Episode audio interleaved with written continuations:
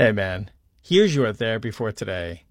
If you have been experienced feelings of guilt or shame or just generalized worthlessness, then there might be an underlying mental health condition that we can work through together. Seeing a therapist might be a really good fit for you, especially if your feelings of guilt, shame, or worthlessness are not related to uh, your environment or something that is currently happening uh, where um, you can kind of persevere and work through using your same coping strategies or skills that you've used in the past. If this has persisted, then finding a therapist might be a good fit.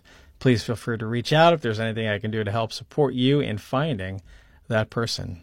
Stay tuned. I have another sign of uh, therapy being a good option for you. Thanks for being here. I'll see you soon.